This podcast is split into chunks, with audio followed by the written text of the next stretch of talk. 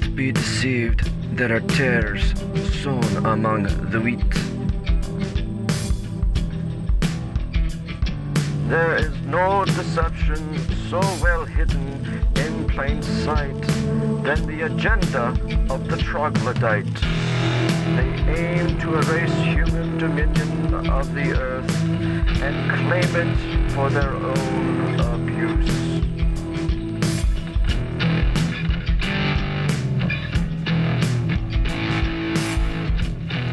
What's up, everyone? Welcome back to another Dadcast, part four. What's up? What's up, man? How you doing? Uh, I just heard somebody today say if you're over 50, you can't say that's slapping, so I won't say that. I don't even know what that means. I guess that might have been a cool word a couple of years ago. Slapping. Okay. No, you never heard it? Oh, okay. Well, all right. Welcome back to another Dadcast. Uh, It's slapping over here. yeah, this is. Uh, yeah, you can say whatever you want, man. Oh, thanks. Free country. You do your thing. Will that cancel me? I don't think so. Slapping? No. I don't. I don't think so. Okay. Yeah, another S word. There's a couple other S words you can say, but uh, you can't say. But that Oh, you can't say? that one is okay. You can say that one. Okay. Well, I don't even know what those would be. It's okay. I'll All tell right. you after. Pretty bad when my son has to teach me yeah. what I can't say. Right. Right. All right. Okay. Hey, we're back. We're back. You got another uh, sermon for us. Yes. So last It's actually already done, but yeah, Yeah. we got it in the can. It's been spoken. It has been. Yep. It's out. Yep. It's real. Uh, do you feel relieved now that all four are done? Yes. I, yeah. I do. It, yeah. I think this sermon's probably going to get you canceled. You can say Really? slapping all you want, but this sermon, Why? Why this one? this set of series of sermons, Oh, the set, the series. Yeah, I could see that. yeah, yeah, Yeah. Yeah. it's good. Yeah. Um. Well, what, let's. Uh, do you want to briefly talk about maybe the the other three? If you haven't heard them, they're on this podcast channel. There's sermon one, sermon two, sermon three. This is the fourth one. What did we talk about in the first one? Just summarize it. Genesis 3 is the fall where Adam and Eve joined the Nakash, who was a. Nakash was probably a throne guardian, but was part of a, a group of entities that rebelled against God. And he lured Adam and Eve into rebelling as well, hmm. which was part of the plan to mess them up so God would have to destroy them and then he- that entity and his buddies would you know it, it, maybe it would is a way for them to regain power over the earth. I don't know. Wasn't there. I don't know their motives. That uh, didn't work because God had a plan to to get Adam and Eve back into the place that they needed to be, and and we're still working on that plan. So that's Genesis three, first major rebellion in our spiritual history.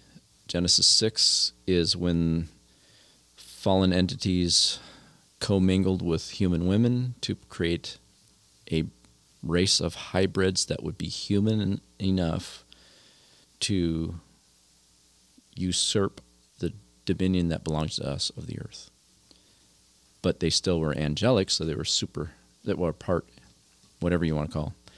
And so they were super intelligent, super ama- amazing, crazy, not good, but, and uh, they divided up, again, wasn't there, but it seems that they divided up the earth in quadrants, or there was 200 of them that, that rebelled together. And, uh, this is probably where our megalithic structures, came construction, yeah, Yeah. the stuff that is we can't even do today. the pyramids, Yeah, and things like that.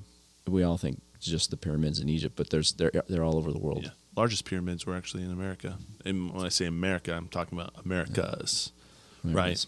The northern. Actually, I, I don't know. Graham Hancock says China. They're they're bigger there, possibly. I don't know. he I hasn't forget listened. now. He hasn't listened to the podcast I've listened to. Graham, come Yeah. on, buddy. Yeah. Okay, so that's Genesis six, uh, usurpation of our dominion again. It got so bad, God flooded the earth. Yeah. started over. sons of Noah have a chance to reset, and it isn't long when they're communing with the fallen realm again, and they was guy one guy in particular, Nimrod,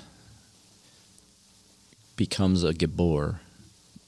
In other words, he somehow genetically turns on something in his genome and becomes a mighty hunter before the Lord, something like like another Nephilim almost. Um, God puts a stop to that. He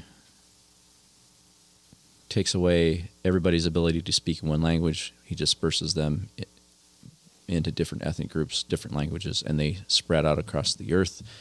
And at that point, God says, "Look, you you don't want me to be your king. I'll let you worship these fallen entities, and we'll see how you like it." And I'm going to start over with one man, Abram, and through that comes a nation. Through that nation comes Messiah, who is the answer to those three rebellions.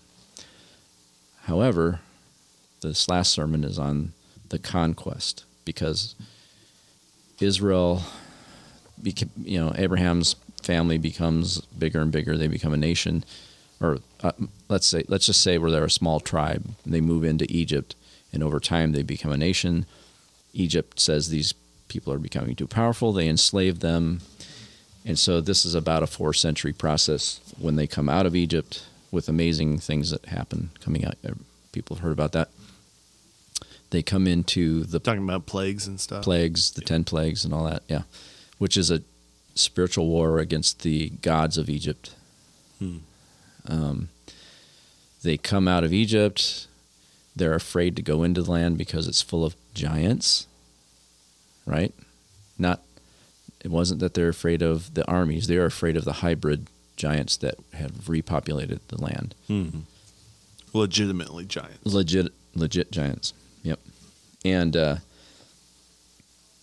they spend 40 years thinking about what they've done they die in the desert and their children under everyone under 20 didn't die out in the desert and they go in and they're given another chance and this time they go Hmm. and they wage war against for years against the giant clans and wipe a lot of them out.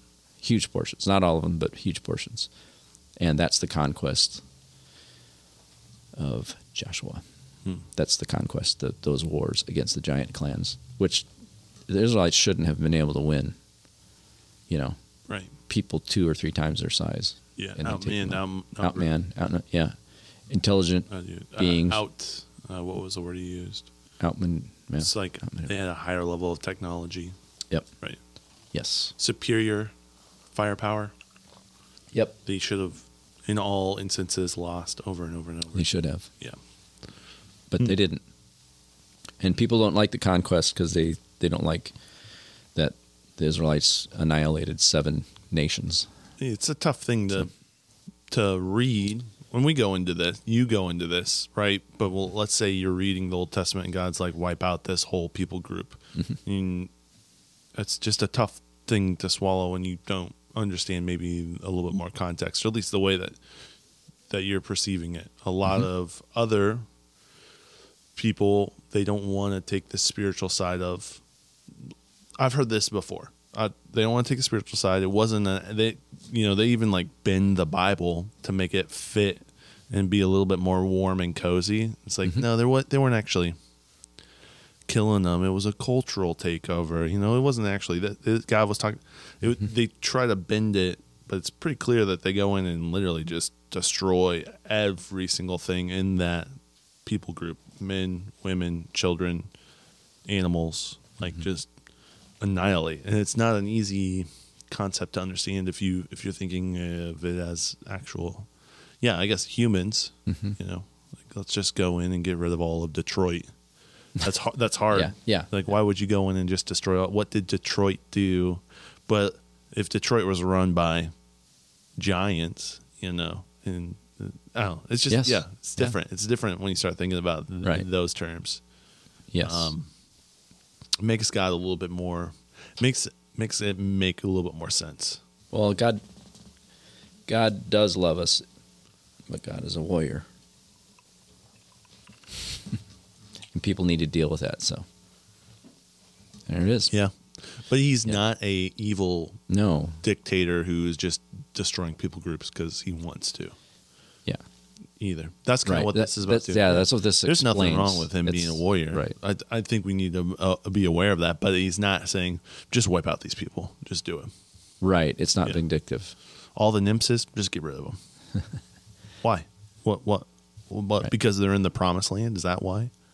No, I mean, but if you're reading the Bible and not understanding that it's talking about this actual giant race, mm-hmm. anyways, we're Yes. getting way too yeah, much. We're getting, yeah, I'm we're, giving away. We're doing this, some, but We're giving them, yeah. yeah, It's it's interesting. It was really cool to hear you talk about this. I wasn't there for sermon three, but sermon four was really cool to hear this, and then I don't know, it just brings another layer, another level of the Old Testament where most of the time you have questions. This kind of uh, makes a lot more sense to me. So, should we play it? yes. Okay, we'll catch you guys on the other side. Okay. Bye. So this this sermon is on the conquest of Canaan. So Canaan is the land that the Israelites moved into, the promised land, and the conquest is the basically the wars that went on. Uh, it is a sticking point. It's controversial for a lot of people who don't like the Old Testament God, but it's that's the God we serve, Old and New Testament. It's the same God. So uh, some people think the God of the Old Testament, and I've heard this often, that he's pretty mean and vengeful, and but the God of the New Testament is love. That's a misunderstanding. So we're going to clear that up. That's what this is about. All right. Why do we need a Savior? Most Christians today think of the Genesis 3 event as the main reason. When we were separated from God because of sin, but the Jews of Jesus' day would have been aware that their Messiah would have to save them from not one, but three major events the consequences of Genesis 3, Genesis 6, and Genesis 11. So not only did they need reconciliation to God because of the fall, they also needed a Messiah to come from a pure bloodline, untainted from the Watcher rebellion of Genesis 6. And they needed to be rescued from the human rebellion of Genesis 11. That's what we talked about last week, where the sons of Noah exchanged the true God for the leadership of fallen celestial beings. The fallen realm wove intricate stories into each culture about how multiple gods and demigods protected and advanced the affairs of men. Curiously, the sons of Cain before the flood and the sons of Ham after the flood outranked other family groups in terms of advanced science, technology, and industry. It is because of their supernatural connection with the fallen realm. In order to obscure the true God, the fallen realm introduced a polytheist cosmology before the flood. So, polytheist means you worship many gods. After the flood, it reignited in the cult worship of multiple secret societies uh, Eastern mysticism, Jewish Kabbalah, Zoroastrianism, Gnosticism, the Knights Templar, Rosicrucianism, and Freemasonry, to name only a few. Their ancient mythologies persist even today. That same fake news has merely morphed into something more intellectual, more New Age. It reduces Jesus to the status of prophet and teacher only and rejects his deity. This brings us to the conquest of Canaan. It is much, much worse than we've been told. What we have learned is so shallow, it's like calling the Holocaust a misunderstanding or calling 9 11 an aviation mishap. We have to understand the backstory so that we don't misinterpret Joshua and other Old Testament passages. The region that God was about to plant Israel into had become infested with giant clans, occult sex ritual, and habitual blood sacrifices of adult and infant victims. The land was ready to vomit out its perverse inhabitants. Israel was being sent to enforce God's eviction notice. If they failed at eliminating the giant clans, it would endanger the human purity of all future descendants. If they imitated the cultures they evicted, the land would one day also vomit them out. By the way, both things happened. Right? Israel was evicted for a time. I find it wonderful that God, even though Israel broke its its promises with God, God still brought them back. He always He doesn't abandon us. So I love that about God. The return of the giants. At the flood, the fallen watchers were bound in Tartarus, and their children, the Nephilim, had been physically eliminated. But the disembodied spirits of the Nephilim, known as demons or unclean spirits, had been allowed to roam the earth until further notice. Somehow, after the flood, these giant populations begin to flourish again in the Levant, or the Amorite regions, that's also known as the Promised Land. And as I postulated in previous sermons, men communed with the fallen realm to unlock the dark wisdom of reinserting Nephilim like beings back into our human genome. These giant clans had many different names, for several strains were introduced. The umbrella term for these creatures after the flood is Raphaim, which is the male plural form of the word Rapha. Here is a simple family tree of the giants. And for those who are listening on podcast, uh, Timon will have notes for you because it's going to be hard to understand this just listening. But uh, as you see in number two, there we go. Uh, this helps you to understand that the Watchers were the the first uh, the angelic beings that mixed with human women in Genesis six. Uh, the progeny of them the, were the Nephilim, and they intermarried with humans, and they begat heroes of old. So there's different layers. And uh, heroes of old sometimes refers to everything. So this isn't a hard and fast rule. Another way to think of it is the first generations were watchers, the second generation were Nephilim, and the third and following generations were heroes who were diminished in angelic traits but still superhuman. So that's pre flood. The post flood lineage of the giants. Either there's a second incursion, which means celestial entities once again commingled with humans, as in Genesis 6, or humans use the occult wisdom of the Nephilim spirits to create lesser giant clans, generally called Raphaim. These Raphaim made their way into the elite, ruling, priestly, and military classes of nations of men because of their advanced stature and intellectual prowess. The Raphaim commingled with humans to produce a plethora of hybrids, as outlined in Deuteronomy 2.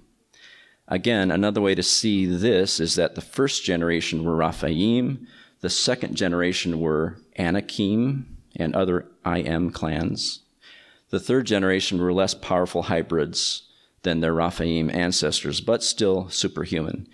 It has been difficult to unravel all of this, so I'm open to further details. So check it out for yourself. You'll have to do a lot of reading, though. Post flood giants are incubated, I think, so now this is where I think post flood giants come from, uh, through the cult of the dead, witchcraft, and genetic manipulation, as covered in previous sermons. I'm not sure of the second incursion theory or the survival theory, and that's covered in the Genesis 6 sermon. Uh, however, theologians, theologians do make plausible arguments for these positions.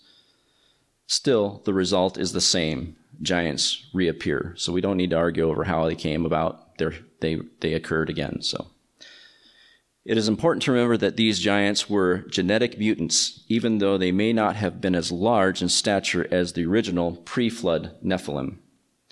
There may have been more than 20 different giant clans, cousins of sort, in Canaan. Here's a short list, list from uh, Deuteronomy 2. Note how their denon- demonic names and qualities are embedded within their names. So I have a list there. Uh, Emim means terror, inspiring fear. Anakim, long neck with serpentine features. If you look at some of the uh, pharaohs of old, they they have elongated heads, beady eyes, and long necks. They have serpentine features. They they were hybrid mixtures. Something was going on. Um, Raphaim, faded or sunken ones, self healing ones, giants of old. You notice when David, we sang about David today. Uh, Lacey had that one of the songs. Why did David, when he hit Goliath in the head, and yeah, he cut his head. That's right, Kyle. He cut his head off. These giants had self healing properties. They come back to life. Sever the head. Thank you. Okay, so I'm not the only crazy one here. Yeah. They cut their heads off. Okay. David knew what he was dealing with. Zamzummim, plotters of evil, murmurs, terrifying noisemakers. Horim, cave dweller. Avim, perverters, serpent worshippers, worshippers of the Nakash, Genesis 3, the Nakash. So you notice I, um, you have an Anakite, an Anakim, a Raphaite, a Raphaim. There's a reason for that in the Bible.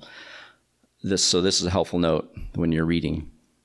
The ite suffix is attached to nouns to denote belonging to certain tribes, languages, religion, etc. So an Anakite is a human who belongs to the tra- tribe of Anak.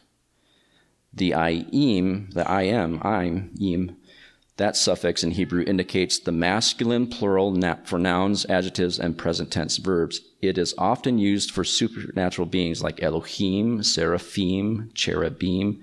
Like a seraph is a, a throne guardian, a single being. Seraphim are a group of celestial beings. Okay? Nephilim. The Nephilim were half breeds, angelic and human. Therefore, Anakim is the plural expression of a giant of giant hybrids living among the Anakite human population. Do you notice, have you ever noticed that the word Israel in the Old Testament is never Israelim? It's always Israelite. There's no, they weren't allowed to mix with uh, giant populations. So let's recap this. Christians today know little of the absolute moral and physical corruption of the populations that inhabited Canaan before Israel arrived. Israel was at war with more than humans, the war was both physical and spiritual. The enemies of Israel were giant kings and hybrid soldiers mixed in with human populations that were dedicated to the fallen realm. The demonic attributes of the Raphaim giants and hybrids are hidden within their Hebrew names. Giant slayers. Many of these giant races were thinned out by the nine kings civil war in Genesis 14. Interestingly, both of these opposing alliances, four kings against five, had Raphaim kings along with hybrid soldiers in their military populations. This is indicated in the text of Genesis 14 5 through 7. The clan names outline their demonic features. The consequences of this civil war resulted in the decimation of large portions of giants in the region.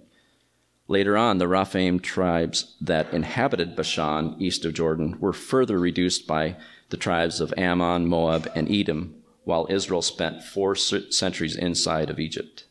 And I think I have okay, on the slide, you can see these. There are five kings against four kings, and they're, they're, they're trying to take over uh, the territory, and Abraham's right in the middle of all this stuff going on. And uh, both alliances have giant hybrids in their populations. So the fact that they had a civil war and they killed each other reduced their population. But then they had four centuries to reproduce as Israel was inside of Egypt uh, for four, 400 years of slavery. So that's kind of what I'm getting at. Uh, in the meantime, Abram, later known as Abraham, was surrounded by giant clans and they left him alone. Talk about the power of God. Isn't that interesting?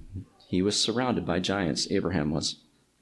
When this war of the giants occurred, part of the collateral damage was that Lot and his family were captured and enslaved. Abram mustered a small band of human warriors, I think it was 318 men, and literally cr- crushed the giants of the four king alliance. They, they had taken uh, Lot and all of the Sodom people from Sodom as slaves. Abram was a giant slayer, just as Moses, Joshua, and David would one day be. God told Abram that his descendants would one day rule this whole region once the sins of the Amorites had run its course. Genesis 15 16. Four centuries after the Nine King War, the nation of Israel began its journey towards the Promised Land. Og and Sihon were the last two prominent Raphaim or giant kings in the region of Bashan, east of the Promised Land. Understand the fallen realm was lying in wait to wipe out the nation of Israel in order to prevent the future Messiah from being born. For he would be the ultimate dragon slayer or giant slayer, prophesied in Genesis 3:15. The giant and hybrid clans were squatters waiting to destroy Israel so that they could retain dominion of the promised land. This is a replay of Genesis the Genesis 6 rebellion because this strategy is emanating from the watchers jailed in Tartarus. This is why God sends Moses and Israel to the Transjordan region first, even though it's several weeks outside of their main goal of subduing Canaan proper on the you know the other side of the river. God's first priority was for Moses to eliminate those two remaining giant kings east of the promised land. God was sending his threat of eviction simultaneously to human kingdoms and the fallen realm because Moses and the armies utterly wiped out Sihon and Og. Can you imagine six, know, what?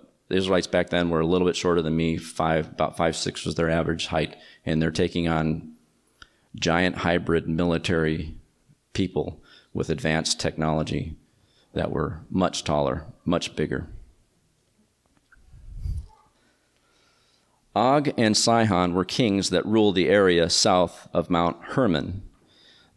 Remember what Mount Hermon is? That's the region where the Watchers launched their hybrid race, the Nephilim. Bashan in Hebrew means fruitful, but it is probably borrowed from Bathan, the Ugaritic word for serpent. Og like the serpent worship, worshiping Avim clans, was no doubt tapped into the worship of the Nakash. He was also a Raphaim, a giant, whose bed was nine cubits by four cubits, or about 14 by six. 14 feet by six feet wide. Now, why would Moses put that in scripture? I mean, you, you don't go knocking out armies and then measure their beds, right? That's, there's a reason for that. Uh, Moses included this information not as trivia, but as proof that Og was a giant. Og was so large that his bed was made of iron instead of wood to hold his immense weight. The region of Bashan seemed to hold another portal like where the Tower of Babel had been built. Remember, the cult worship of dead ancestors from the Genesis 11 sermon last week, where they called out the names of their ancestors and offered a ritual meal for each, uh, for each month. The tower builders, at least the elite leadership, were communing with the dead, with fallen watchers and Nephilim spirits for empowerment. Thus, Nimrod was able to connect the watchers and Tartarus connect to the Watchers and Tartarus, and gain supernatural intelligence, dark wisdom. Og and Sihon seemed to be practicing the same occult rituals as Nimrod. They had opened themselves and their land up to demonic possession. Even centuries after the conquest, the region remained tainted with demonic residue. For this is the region of Gadara where Jesus cast out legion of the demoniac. So I think I had, yeah, in the, in the the the uh, slide before it showed you the region of Gadara where Jesus crossed, and then and uh, yeah, so that's that's not a real picture. That's from the Middle Ages, just so you know. Okay. Recap. All right. Got to have some laughter, right? During Abram's time, there was a major civil war between two alliances. Both factions were led by Rephaim kings, and their armies were laced with hybrid soldiers. Their war dis, uh, diminished giant and hybrid populations over the next few centuries. They uh, over the next few centuries, they repopulated and lay in wait for the coming of Israel. Because they were in league with the fallen realm, they were determined to annihilate the nation of Israel in order to prevent the coming Messiah. Okay, now we're going to get into the controversy. You ready? As if that stuff wasn't controversial. Um, the, the concept of harem. Uh, sometimes it's harem, but uh, there's different spellings. Joshua continued the conquest into the promised land after Moses' death. Not all of the Canaanite people groups were under the annihilation order, like Edom in Numbers 20. The Hebrew words garesh and yaresh are used in certain passages. These words are not about execution, they mean to drive out or dispossess, as in Exodus 23 and 34. However, specific clans were targeted for total destruction there were seven nations that God specifically listed for total destruction the Hittites, the Girgashites, the Amorites, the Canaanites, the Perizzites, and the Hivites. Deuteronomy 7. The Hebrew word for this total destruction is karem, which means to ban or devote to destruction. Some argue that this proves that the God of the Old Testament is mean, vindictive, and genocidal. Listen to the late prominent atheist Richard Dawkins. I'll try to read his, he's got a lot of big words in here. I'll try to read it. The God of the Old Testament is arguably the most unpleasant character in all fiction. Jealous and proud of it, a petty, unjust, unforgiving control freak, a vindictive, bloodthirsty ethnic cleanser, a misogynistic, homophobic, racist, infanticidal, genocidal, filicidal, pestilential, megalomaniacal, sadomasochistic, capriciously malevolent bully. And I wonder what he said to God when he stood before him. But God did not command genocide against every people group in the region. He was very specific on which clans were to be eliminated. Deuteronomy 20. This shows that the conquest was surgical in nature, not genocidal, not megalomaniacal. Only the cultures that were incubating and colluding with the demonic realm to generate giants and mutants were targeted. These cultures were receiving their marching orders from the fallen realm, the fallen realm wanted to prevent God's plan of drawing the nations back to himself and to annihilate Israel and cut off the birth of the Messiah. So, just like the Nephilim bloodlines before the flood, the Amorite populations had polluted themselves and were no longer purely human. Israel was instructed to wipe out all polluted humans, and in some cases, like 1 Samuel 15, even all animals. This indicates to me that they were practicing sexual perversion on both humans and animals. These cultures were serpent worshippers that had been infected by the cult of the dead and similar demonic programs. This indicates the work of the Nakash, again, Nakash from Genesis 3. It is the same war that was launched in Eden. The seed of the serpent would war against the seed of Eve, the fallen realm against the children of Adam. But God was merciful. This time, instead of flooding the whole earth again, Israel was to be the surgical instrument that would remove this demonic cancer from human populations. Don't misunderstand this point. It was God's mercy to have the problem removed rather than a second destruction of the entire earth. Joshua was successful in eliminating almost all of the giant races, for God had hardened the hearts of the Rephaim kings to wage war against Israel to their own destruction. Joshua 11. These battles were fought in spiritual realms as well as on earth.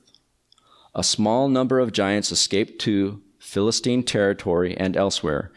Those that nested among the Philistines were eventually eliminated by uh, David and his soldiers. And you can read about David's men taking care of the other four uh, brothers of Goliath.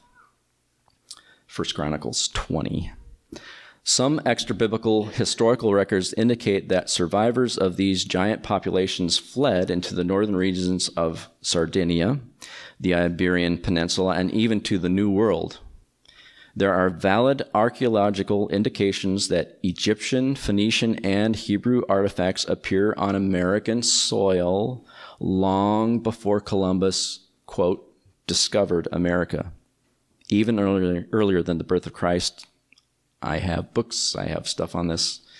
There was stuff going on in America connected to the um, the fallen realm.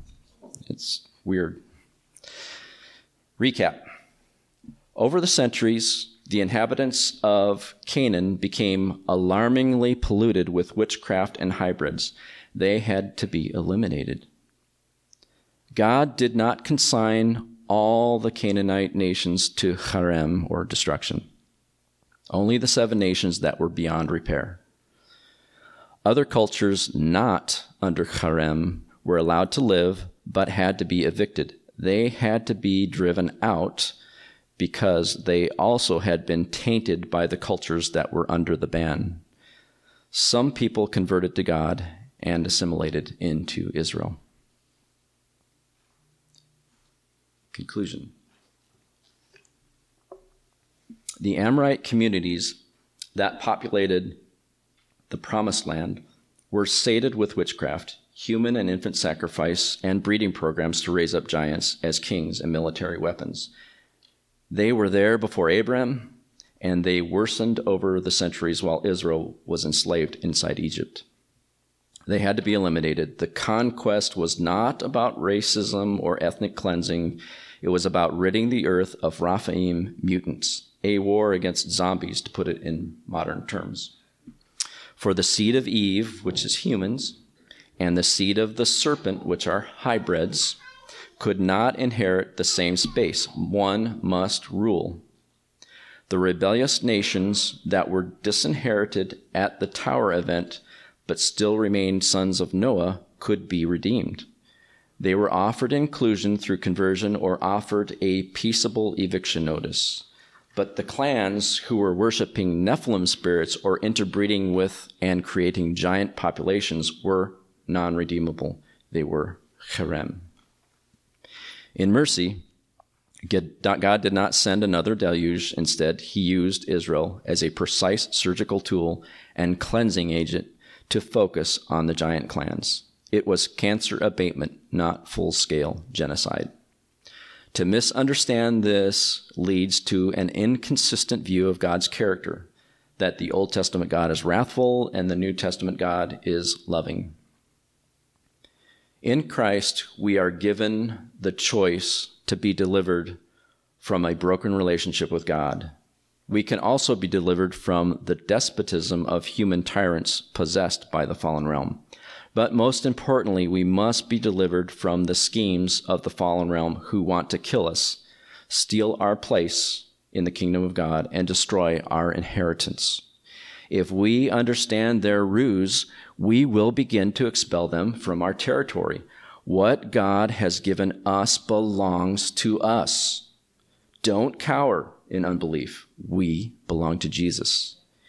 He commands the armies of heaven.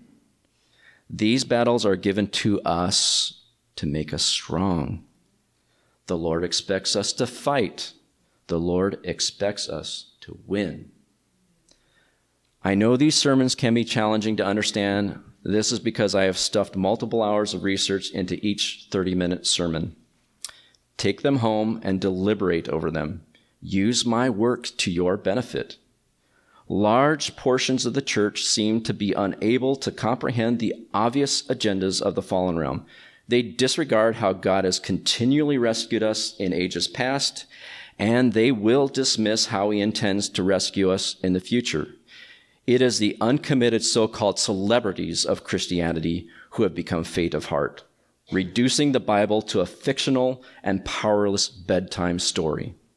But I am trusting that this little church is beginning to understand our spiritual history and purpose on earth. Even though the enemy has invaded our territory, this planet, this country, this state, this city, and this place, this place still belongs to Jesus, our King. Amen. Okay, we're back. Yeah, there you go. That's the fourth sermon. It's done. It's in the books. Mm-hmm. We we didn't listen to it again. We just patched it in. So Yeah. yeah, we did the intro. Now we're doing the outro. intro, outro. Yeah. Yeah. Um, there's a lot of good questions that happened during the question and question time at the church. Mm-hmm. I totally forget what they were now. Me too. um, Alea did ask one good question that I uh, kind of wasn't in the sermon, but uh, I don't remember her exact question, but how I answered it helped her to understand that. Um, so I'll say it here. Before the flood, the the um, what do you call them? The Greeks call them the Titans, and the Mesopotamians call the Anunnaki. The Bible calls them the Watchers, the fallen Watchers. Uh, commingled with women created hybrids. Okay, so before the flood, the entities that people worshipped were real. You could go to a temple that they made for themselves right. and A worship pyramid them. they made. Yeah, and there's some huge an entity that's probably beautiful, you know, Thor-looking type person or whatever, Right. you know, and uh, had just didn't get old and had super amazing powers. But it, you could worship that entity before the flood, and God put a stop to that with the flood. Afterwards, we have idols appear.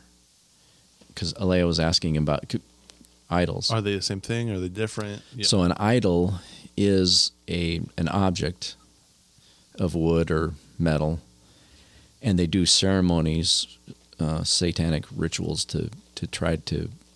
They ca- it's called the opening of the mouth, but they try to get um, make that a place for a, a spiritual demonic being to be housed in that idol or around it or has or or a channel for that thing to talk to them or whatever so so the idol is just an object but it has a connection to the fallen realm but it's not the real thing Yeah, and one of the things you said too was, um, you know, but pre-flood they're walking around vibing.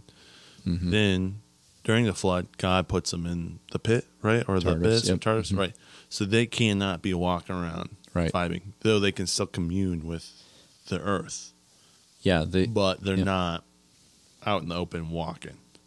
right Um, so that's why the you start seeing the idols, or yes yeah, that's Yeah. kind of where that comes in. That's the Yep. that's the telephone pole to them in a way. Yeah, that's, that's a the good way to put connection. yeah. they're the phone call to the yeah Mm-hmm. to the pit um yeah before the flood when the gods walked among men is called the golden age and uh, there are people that want to get back to that because they thought it was great right. so they're in league with the fallen realm Well, yeah, they thought the fallen realm probably thought it was great. yeah i'm Yeah. sure they did Yeah, so that's why they're like trying to get Yeah. back to it. So that's why, because people will argue, well, in Isaiah chapter, in, in chapters in the Isaiah in the mid 40s, there is places where God says, "An I it's it's stupid. A guy goes out, cuts down a tree, Right. makes his food, and then the other party makes an idol, and then he bows down to it. And God says, "There is no other God but me," which is a true statement because the idol is just an object, but it still has connections to the fallen realm. God isn't saying it's not it's not evil. He's just saying, "Look, there's nothing like there, I am God. Right. Why are you wasting your time on that?" Right. Look at all the steps you have to do to even talk to it. To this. you know, I mean, you have to go do this. You have to go do this. You have Yeah. to do this just to be able to commune with them. Like, Yeah. and why? Yeah, if you start to understand why are they there in the first place, because I put them there. There's Yeah. no other God except for me. Yeah, I see that. I vibe with that. Yeah. So Um, as you would say, that slaps. right? Is that what you say? canceled. Canceled. Well, you're under 50. You can say that word. Maybe. But you said you don't even know what it means. Yeah, not sure. Yeah. Uh, yeah. Wow. You know what slaps is this uh, what do you call this? Call it a mocktail. A mocktail. It's still January, so Timon's not drinking any alcohol. No, no alcohol. Yep. I uh that's kombucha, which is argued could be alcoholic. Because There's nothing there.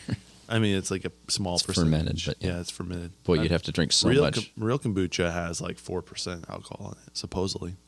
But then Really? what they do is they pasteurize it. I don't know. Different different Okay. conversation for a different time. Okay. But yeah, Yep. uh, Doesn't work with the con cranberry question. juice, kombucha, and Spindrift. Shout out to Aaron, my longtime number one listener. Aaron, he told me about Spindrift, and I'm, I've been hooked ever since. It's two years straight, just like that's all I drink. Spindrift. Really? Yeah, it's Cool. good stuff. But yeah, Cool, anyways, cool, yeah, cool. con- And you said we have questions. I know you said Jay. Hey Jay, you doing okay? yeah, this is Yeah. different questions for maybe a different dadcast. Yeah, we won't handle them now, but Yeah. um, I did hear Well, something about that. That was one of my questions. Now that the four sermons are done, what are you going to do? Um, Azazel. Who the heck is Azazel? And I think it's Leviticus, Leviticus 16, which connects to I think what Jay was asking, you- but you Me, yeah. asking you. Um, it's one aspect of that. We'll reveal what Jay asked at a different time Yeah. on a different podcast. So that's one. Yeah. Uh, yeah. I get different. Que- uh, it's really hard because there's so many things I need to study, Right. so I can't. I don't always know. And then, yeah, Your 30 years of Bible studying, forty years. Yeah. 40 years of studying the Bible Not to correct you, isn't enough for the. it is question. not enough. it Oh boy. the it's it's too deep for me to. Yeah, but I like it when I have a subject that I can Dive riff on. You know. Yep. Yeah. Yeah. I wonder about like the Leviathan now.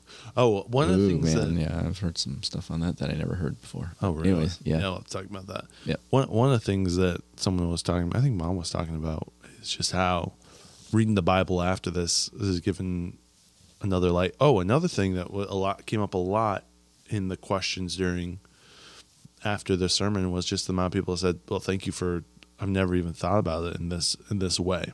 hmm You know, and I've been going to church for all my life, and this is the first time I've actually heard or thought about something like this. And so that was really cool that yeah, that was cool. um, you just got kind of some kudos from some people over 50, yeah. you know, and yeah, it's, you know, it's, it's, it's good to listen and think about this stuff, you know, whether you agree or disagree. If you've never heard it, and then you'll never know. Right. You know what I mean? Like, why not?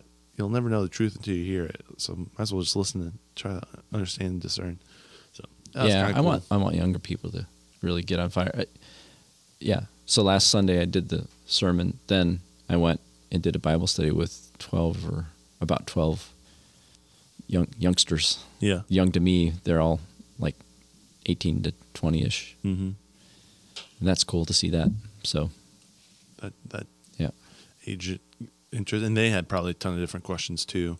You wouldn't go about the conquest. You kind of went back to went to Genesis. That's where we're starting with them. Genesis there. three, and You're going to do all four. yeah, they want they want us want to hear six now, and I was going to say, what's Yeah. the what's the speaking lineup now? Are you going to go start doing speaker lineups? Going to start going to Christian colleges and doing then I'll really get canceled. yeah, right now it's kind of nice because everybody wants to hear, but Right. well, when you start doing colleges, they're they're Yeah. spit at you, and you don't like hearing that.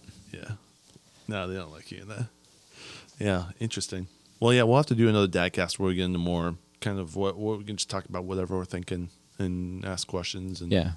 Go Well, I've through got stuff. two or three different things I've already kind of worked on here or Uh-huh. there. So, Yeah. and and they're shorter than this. Right. So, Right. and that's where you you and I can talk back and forth. Sit there. and then you'll ask me something I don't even know what how to answer, Right, we'll which you do all the time. Yeah. That's something good at. Yeah. Well, that's cool. Well, I'm glad that you were able to preach all four, uh, and, and honestly, in like a three month, four month span, which is really cool. Yeah. Like you're able to get all this info to our church. Um, I think people think you're a little crazier Yeah. which Yeah. is awesome. We're cool with that. That's fine with me. yeah, It's fine with me. we are crazy. Uh, any last words? Any last things you want to say? No, we're good. Okay. Yeah. Peace out. Yeah. Peace As out. you would say. Peace out, everyone. Thank you. I'll catch you on the next Dadcast. All right. Bye. Bye.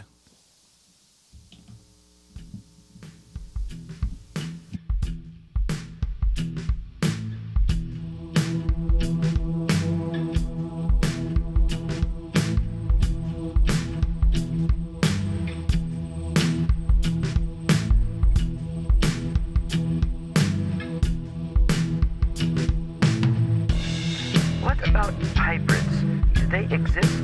Do not be deceived. There are tares sown among the wheat.